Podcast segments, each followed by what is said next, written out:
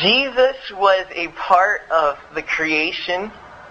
In John, we read that in the beginning was the Word, and the Word was with God, and the Word was God. The Word was Jesus. He was in the beginning with God. All things were made through him, and without him was not anything made that was made. Colossians says that through Jesus all things were made. And in Hebrews chapter 1 verse 2, we read that in these last days God has spoken to us by his Son, Jesus, whom he appointed heir of all things, through whom also he created the world. Now, when we read Genesis 1, we often think that God, the Father of the Trinity, created the world. Because it says in the beginning, God created the heavens and the earth. Rarely do we see Jesus or think of Jesus as actively involved in the creative process. Yet he was there, hands-on, and the New Testament reveals that much more than hands-on, that the world was created through Jesus. And however that was, I don't know, but the Bible tells us in three distinct locations that it was through Jesus that it happened. Now, it has been theorized, and I think that this is possibly correct. You may not grasp this right here, but think about it tonight, or when you're having some boredom time, which never happens for you guys. Just ponder this. But it's expressed that the Trinity as we know, it's, it's God in one, but there's three persons of this unified Godhead, Father, Son, Holy Spirit. And that it is the unif- um, it is the fellowship and relationship of the Father and the Son, love binding this relationship their love for each other emanates in love to the world. And their relationship, their happiness, this fellowship has manifested itself through two acts in history.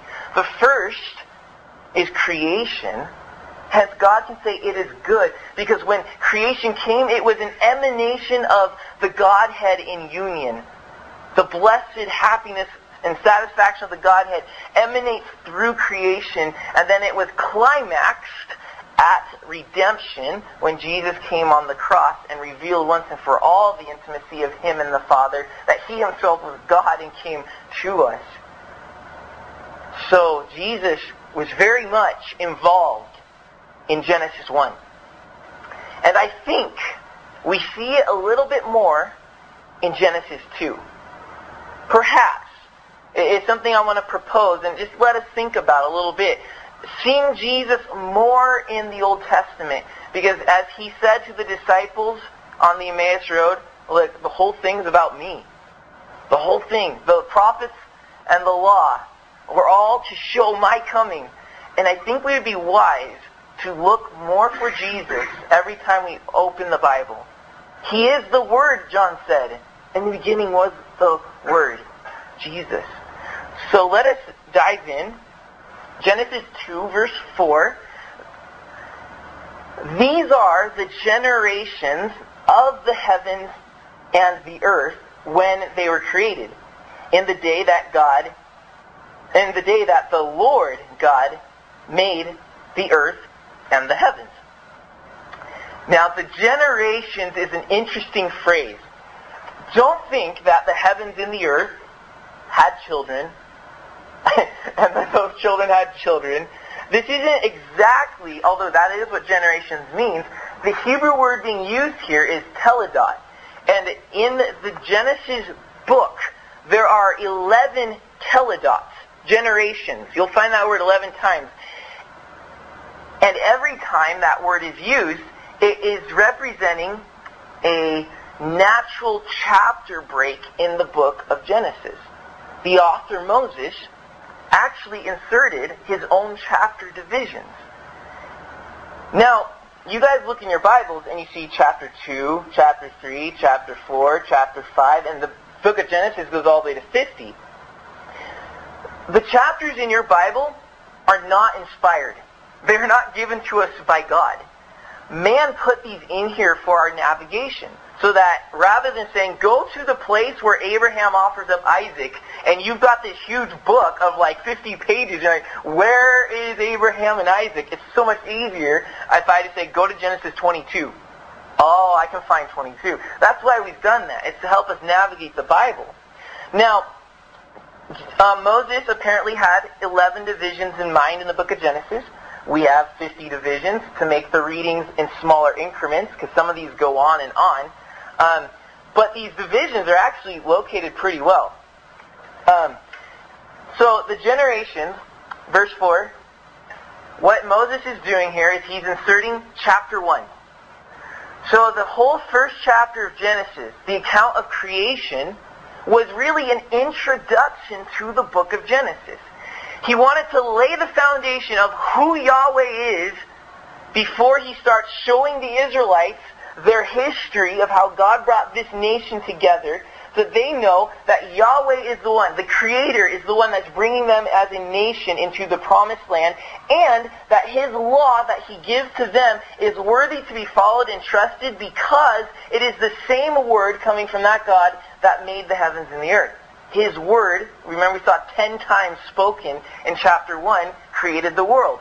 Well, in Mount Sinai, ten times he gives them his law, and thus Moses is connecting for the Israelites that this is a God worthy to be obeyed because he is the creator. He is the God, apart from the pagan and especially Egyptian mythologies and pantheons.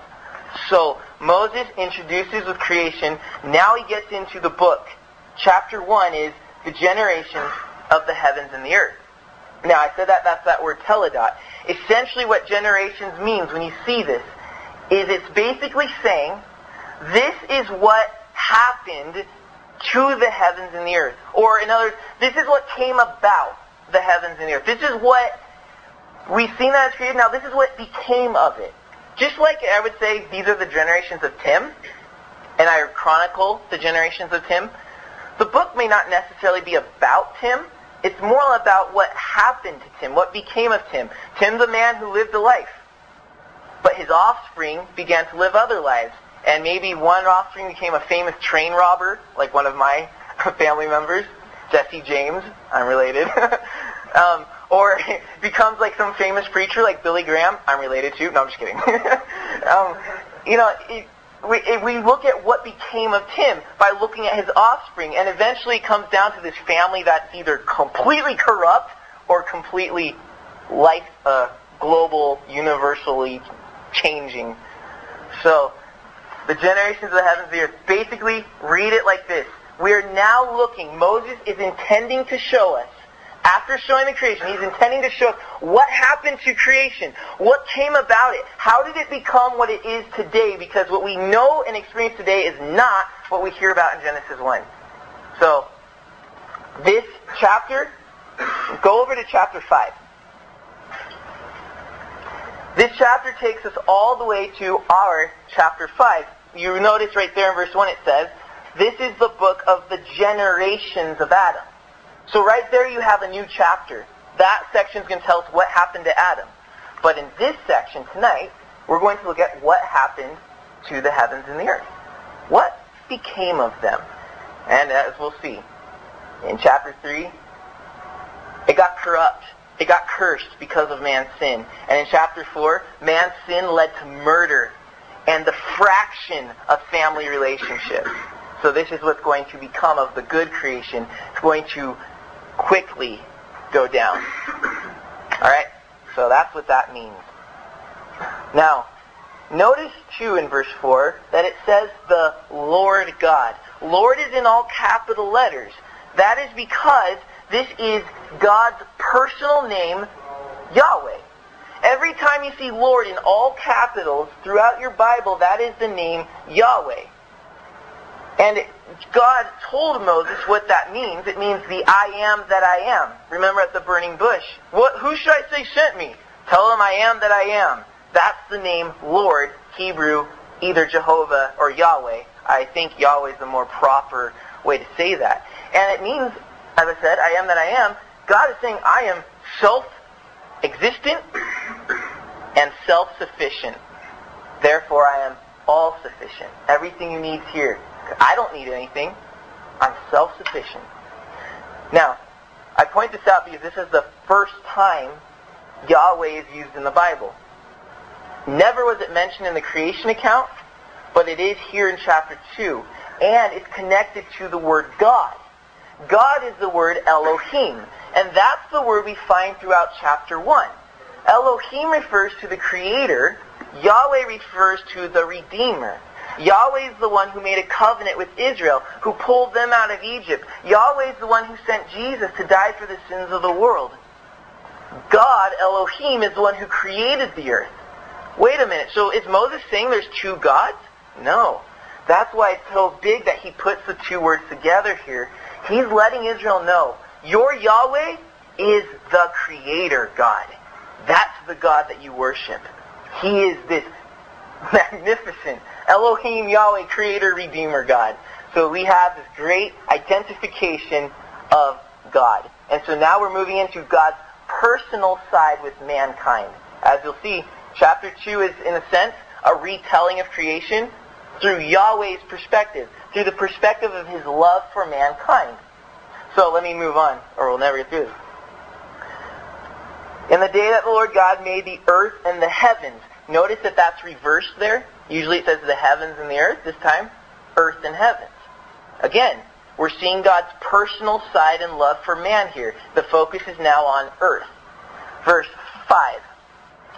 We now have a situation, okay? Look at this situation. When no bush of the field was yet in the land, and no small plant of the field had yet sprung up, for the Lord God had not caused it to rain on the land, and there was no man to work the ground, and a mist was going up from the land and was watering the whole face of the ground. Then the Lord God formed the man of the dust from the ground. That was a long sentence, and it actually keeps going. This is a situation. There was no bush of the field, and the land was lacking plants and fields. They hadn't quite sprung up yet. And then he goes in this big parenthetical statement to say, well, it's because there's no rain, and there's no man to work the ground, and there was a mist, and then close the parenthesis, and then he says, this is what happened to the situation. The situation, there's no man to keep the creation lush. There's no man to work the ground, to care for creation, to rule over it. That's the situation. Here comes the resolve in verse 7. Then God formed man. So the situation is not good. The world is not being maintained. It's not being ruled. God doesn't have a representative on the earth. So he's going to fix that by forming man. And the way he's fixing this problem, we'll see three actions followed by three results. So the first action is right here that God formed man of the dust from the ground and breathed into his nostrils the breath of life. And now here's the result. And man became a living creature. From the dust, God formed man. Do you ever feel dirty? Oh man, there's so many times I just, especially when you're in God's presence, it's so humbling sometimes. You just, oh, hi Yahweh, you created the stars, and I'm made of dust. Here I am. And so many times I know I'm dirty. I've, I've totally blown it. I've totally sinned. I come before God and I think, I'm so cheap. I was just lusting after those possessions or person and I just lied over there and I've not been holy, and here I am. I feel so like a speck of dust before you. I feel so rotten and so dirty, and that's the point, though. Christian, right off the bat, God shows, man, we're not as significant as we think we are. We're made of dust. The only thing that makes us significant is God's opinion about us. But we, in and of ourselves, we're dependent. We're imperfect. And not quite yet, but now we are depraved. We have rotten moral standards. Man, of course, hadn't become depraved yet. He hadn't fallen yet. But he's still imperfect. He's not like God, self-sufficient. He's not, he can't do everything. He's dependent upon God. There's respect of dust. And I love remembering that, though, at the same time. Because the Psalms make it clear Psalm 103. In fact, why don't you turn there? Psalm 103. The Psalms make it clear that God knows we're dust. And you know, that encourages me. He doesn't expect way too much out of me. How come you can't be more like the angels in heaven, you loser? no, you're dust. I understand your weaknesses. Psalm 103, starting at verse 11. For as high as the heavens are above the earth, so great is his steadfast love towards those who fear him. As far as the east is from the west, so far has he removed our transgressions from us. Amen. Verse 13. As a father shows compassion to his children, so the Lord shows compassion to those who fear him. For he knows our frame. He remembers that we are dust. How is it that God separates our sin like from, as the east is from the west? How is it that like a father he has compassion for us with tender loving mercies? It's because he knows your frame. He remembers that you're just dust. He made you. He knows that. So when you blow it, you don't have to come before God and think, I'm not worthy. Well, you should. You should be humble. But you don't have to think that he's going to kick me out of his presence, that he's going to withhold these blessings from me, and he can't possibly grant the request of my prayer because I'm, I'm rotten. I'm dust. God says, I know that. It's fine. You come to me humbly, I can take care of all of that. So I love it. We're made of dust, and He knows that. So I can go on life knowing I am so dependent on God, and I'm so completely fine with that. I'm okay with that. In fact, I'm better for that. So God formed man from the dust of the ground, and He breathed into his nostrils the breath of life. And then man became a living creature when the breath of God went into him. And 2 Timothy 3.16 says that the scriptures, every single, all the scriptures are breathed out by God. The word is breathed out by God. And I have found it to be true that I find life when I inhale the scriptures. It's the breath of God coming into me. And then in prayer, I exhale. That's breathing. And to live, you have to breathe. Christian life is found in this breathing cycle. Breathing in God's breath. And then exhaling ours to Him in prayer. Christian, when you do that, you find life. You find, you find yourself no longer just, just dust and I'm rotten, but dust with purpose dust in the hands of God, dust with His life and in His molding and forming, shaping capabilities. By the way, when you read 2 Timothy 3 verse 16, it goes on to say that the God-breathed scriptures are able to make a man as he should be. So that's cool. As we breathe in his breath, God forms us and we live. So that's first action. Second action to correct the situation is in verse 8. And the Lord God planted a garden in Eden in the east. Result, there he put man whom he had formed. Now, a garden is, and especially in the Hebrew, it's referring to a closed, a, a specific location of his creation. I've always thought like the world was created and the whole thing was a paradise. But more correctly is to think of a garden. God made the paradise a garden. The rest of the globe was there, but he specifically honed in on one spot, and that's where he put man. That's where he put him in this one spot. So the garden, uh, it means like ple- um, it means pleasure and delight and blessing and well-being. This is what he made. It's gorgeous and lush, and where he put man, a place of blessing, well-being, where he's completely satisfied in this garden. And it says that the garden was in the east. And the Lord planted a garden in Eden in the east. Now the east speaks of life in ancient culture. Um, you look at the Egyptian, all of their temples were on the east side of the Nile River. All their pyramids, the tombs, were on the west side of the river. Because in ancient culture, the east was the side of life, because that's where the sun rose. The west was the side of death, because that's where the sun set. So this is a lush, blessed, satisfied garden in a place of life, is what the author is trying to picture, and it was in Eden. Now, Eden is a mountain, and you, um, if you read Ex, uh, Ezekiel chapter 28, there's an account there about Lucifer, the most glorious cherubim, and it says that he was lifted in his heart, and so God cast him from the mountain of Eden.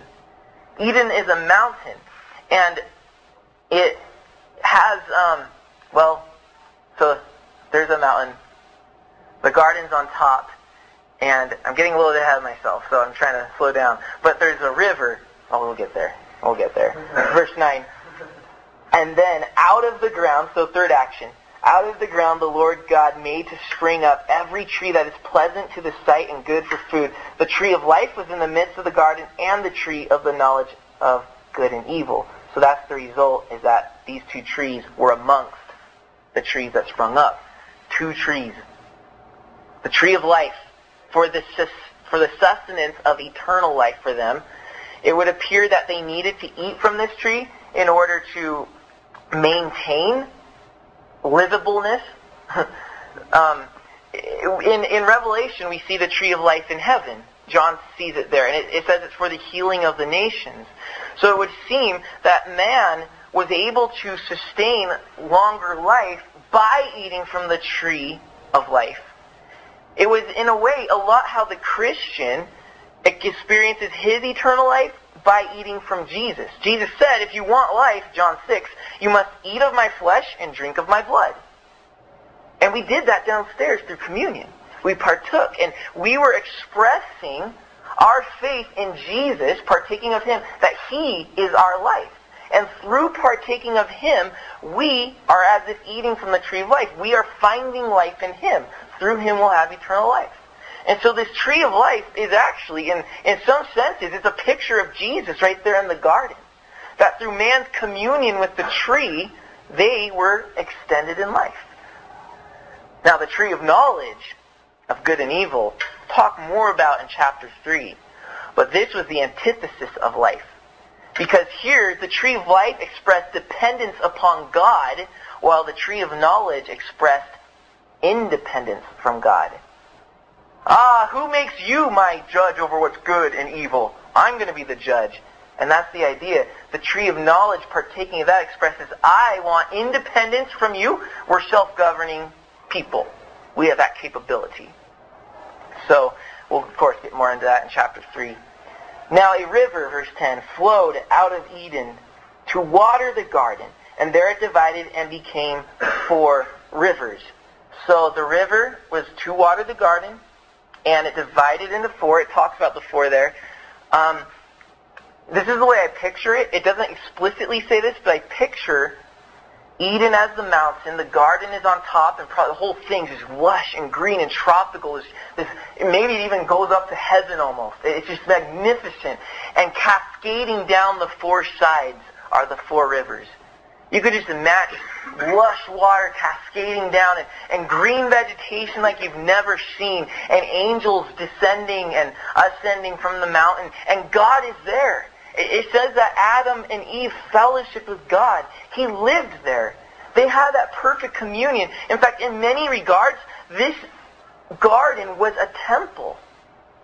Guarded by cherubim. God lived there. You talked with God. And when you read Revelation and look at the temple of God, the whole thing looks just like the garden. The temple of God in Revelation is it's this um, it doesn't say if it's either cubed or pyramid, but it says that it's, it's big, it's like a city, it's either a cube or a pyramid, because it's equal in height and width and breadth, and a river cascades from it. And you can see it just like a mountain, a city mountain with a river cascading, and there God dwells amongst his people. Now, these four rivers, starting center, I can just imagine it coming from God and cascading down the four sides, and they go into the four corners of the earth. And through those waters, it doesn't say this, but I can imagine that man's purpose was to work the garden not because it needed work to bear fruit. It was bearing fruit. God gave it life through the river. They could just pick and eat. He wanted them to work the garden to expand it so that it would follow the four rivers to the four corners of the earth and therefore make the entire globe this glorious paradise, which is what we see the new earth will be. That's God's ultimate goal is to make a global paradise. And perhaps, this is my suggestion, is that man was put in the garden to work it, to make this, this experience, this temple of God's presence go throughout the entire globe. Perhaps. By the way, in verse 15, it says that God took the man and put him in the garden to work it and to keep it. Those two terms, work and keep, are used of the priests in Numbers, the first few chapters of Numbers. Those words are used to describe the priest's duties in moving the tabernacle. So there is a parallel here to man having priestly duties in this temple of God perhaps to make it spread through the rest of the world. Um, another evidence that seems to suggest that this is like a temple is that when man was cast out because of his sin, what guarded the tree of life? You remember the, the cherubim with the flaming sword. Now, go to the tabernacle and the temple of Israel. What was on the veil that guarded the Ark of the Covenant which is where God dwelt. Do you recall what they embroidered on that veil? God told them to embroider cherubim into the veil. So because of sin, a, a, cherubim on the veil blocked man's access to God's presence in the temple. And in the garden, when man sinned, a cherubim blocked man's access to that life-giving dependence on God, that tree of life. They couldn't go to that anymore. See, It seems in many ways to represent a temple. And man, how blessed they must have been to live in this paradise because they're with God. They must have been completely satisfied. They didn't have any wants or any needs. They were with God. There wasn't that frustration within of yearning and longing that they can't quite reach for everything their soul wants. It was all there. If you needed food, eat it. If you needed satisfaction, God lived with you. You were a complete person. Not a perfect person, but a complete person. They had everything going for them. But now the stage is set. You guys know what happens. I know you know the story. But the stage is now set in verse 16. God, the Lord God, commanded the man, saying, You may surely eat of every tree in the garden, but of the tree of the knowledge of good and evil you shall not eat. For in the day that you eat of it, you shall surely die. Why this law, God? Because if you eat of it, you'll die. This is my protection plan for you. Now, and this is what I want to finish our time looking at is why there's this temple, man lived with God, it was paradise, everything was going good. Why did God even make a tree of knowledge? Why couldn't he have just left that part out of it? I want to suggest three reasons, and I'll try to go through this quickly. First, because if there was no tree of knowledge, there would be no worship. The tree of knowledge established free will for man. You can worship me and find fulfillment in me, or if you don't want to find fulfillment in me, there's the tree of knowledge, and you can find it in that. Will you be obedient to me, Adam? If you are, I know you love me.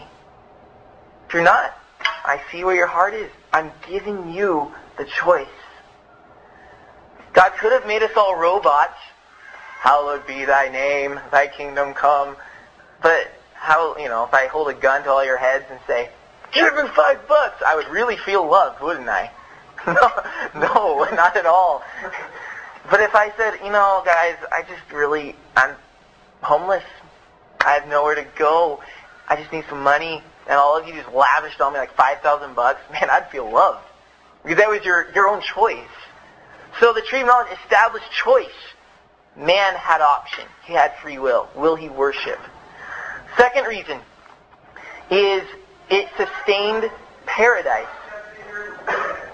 Thought that tree ruined paradise. It did. But can you have paradise if you have no freedom? if God didn't give man the option of trees, would it be paradise? Or would he simply be going around this little prison garden that he was forced to live in and be doing everything God says and never understand what it is that he's satisfied, never understand there's anything apart from God that's evil or that's against him, there wouldn't be paradise. Follow this. I said man hasn't sinned yet, but he's not perfect. See, he's not self-sufficient like God. He needs something. He's dependent on the tree of life. He's dependent on God. Because of that, if you let man have his perfect way, his will, every time, all the time, being imperfect, what's going to happen to paradise? Imperfection is going to corrupt paradise. But if you allow there to be dependence by giving choice and man choosing to hang his life in submission to God, you are establishing paradise because man is no longer the ruler of the garden. God's the ruler. No longer is imperfection ruling, but perfection is ruling. There must be submission to God to experience paradise.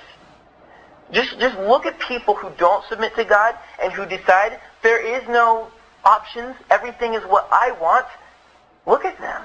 They are not living in paradise. They're living in prison. They're living enslaved to their passions and their lusts and their sin.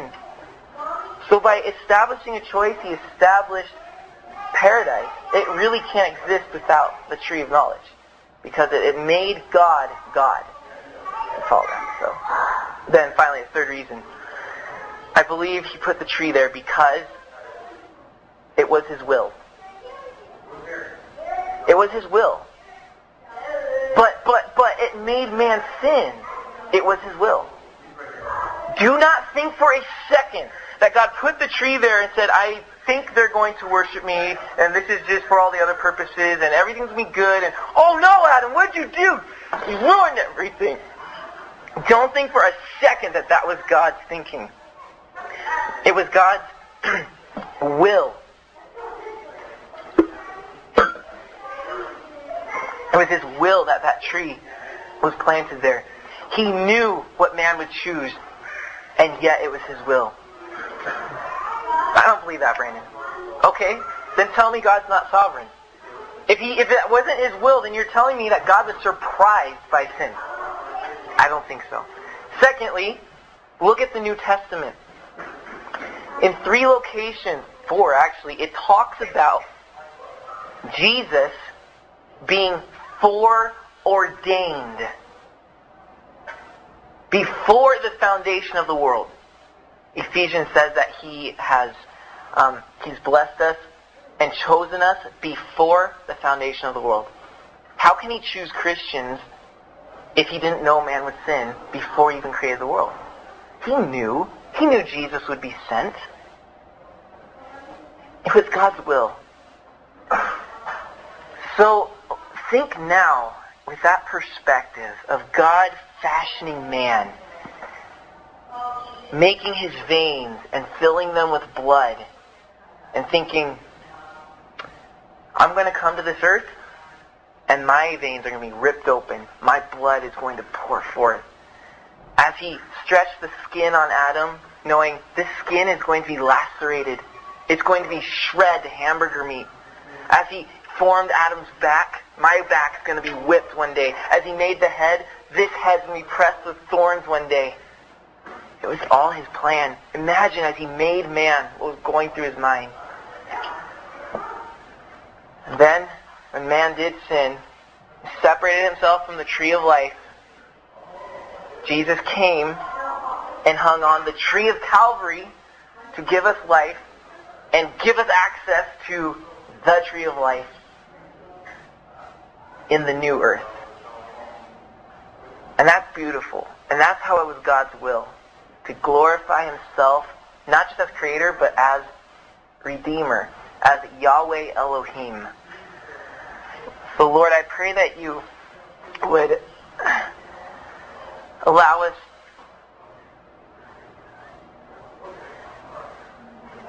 allow us to know that you are not surprised by our failure. You know we're dust. And yet, God, it was your will to send your son and to deal with that. We thank you. So, Father, may we know your love in an extra personal way. Impress it on our hearts, we pray. In Jesus' name, amen.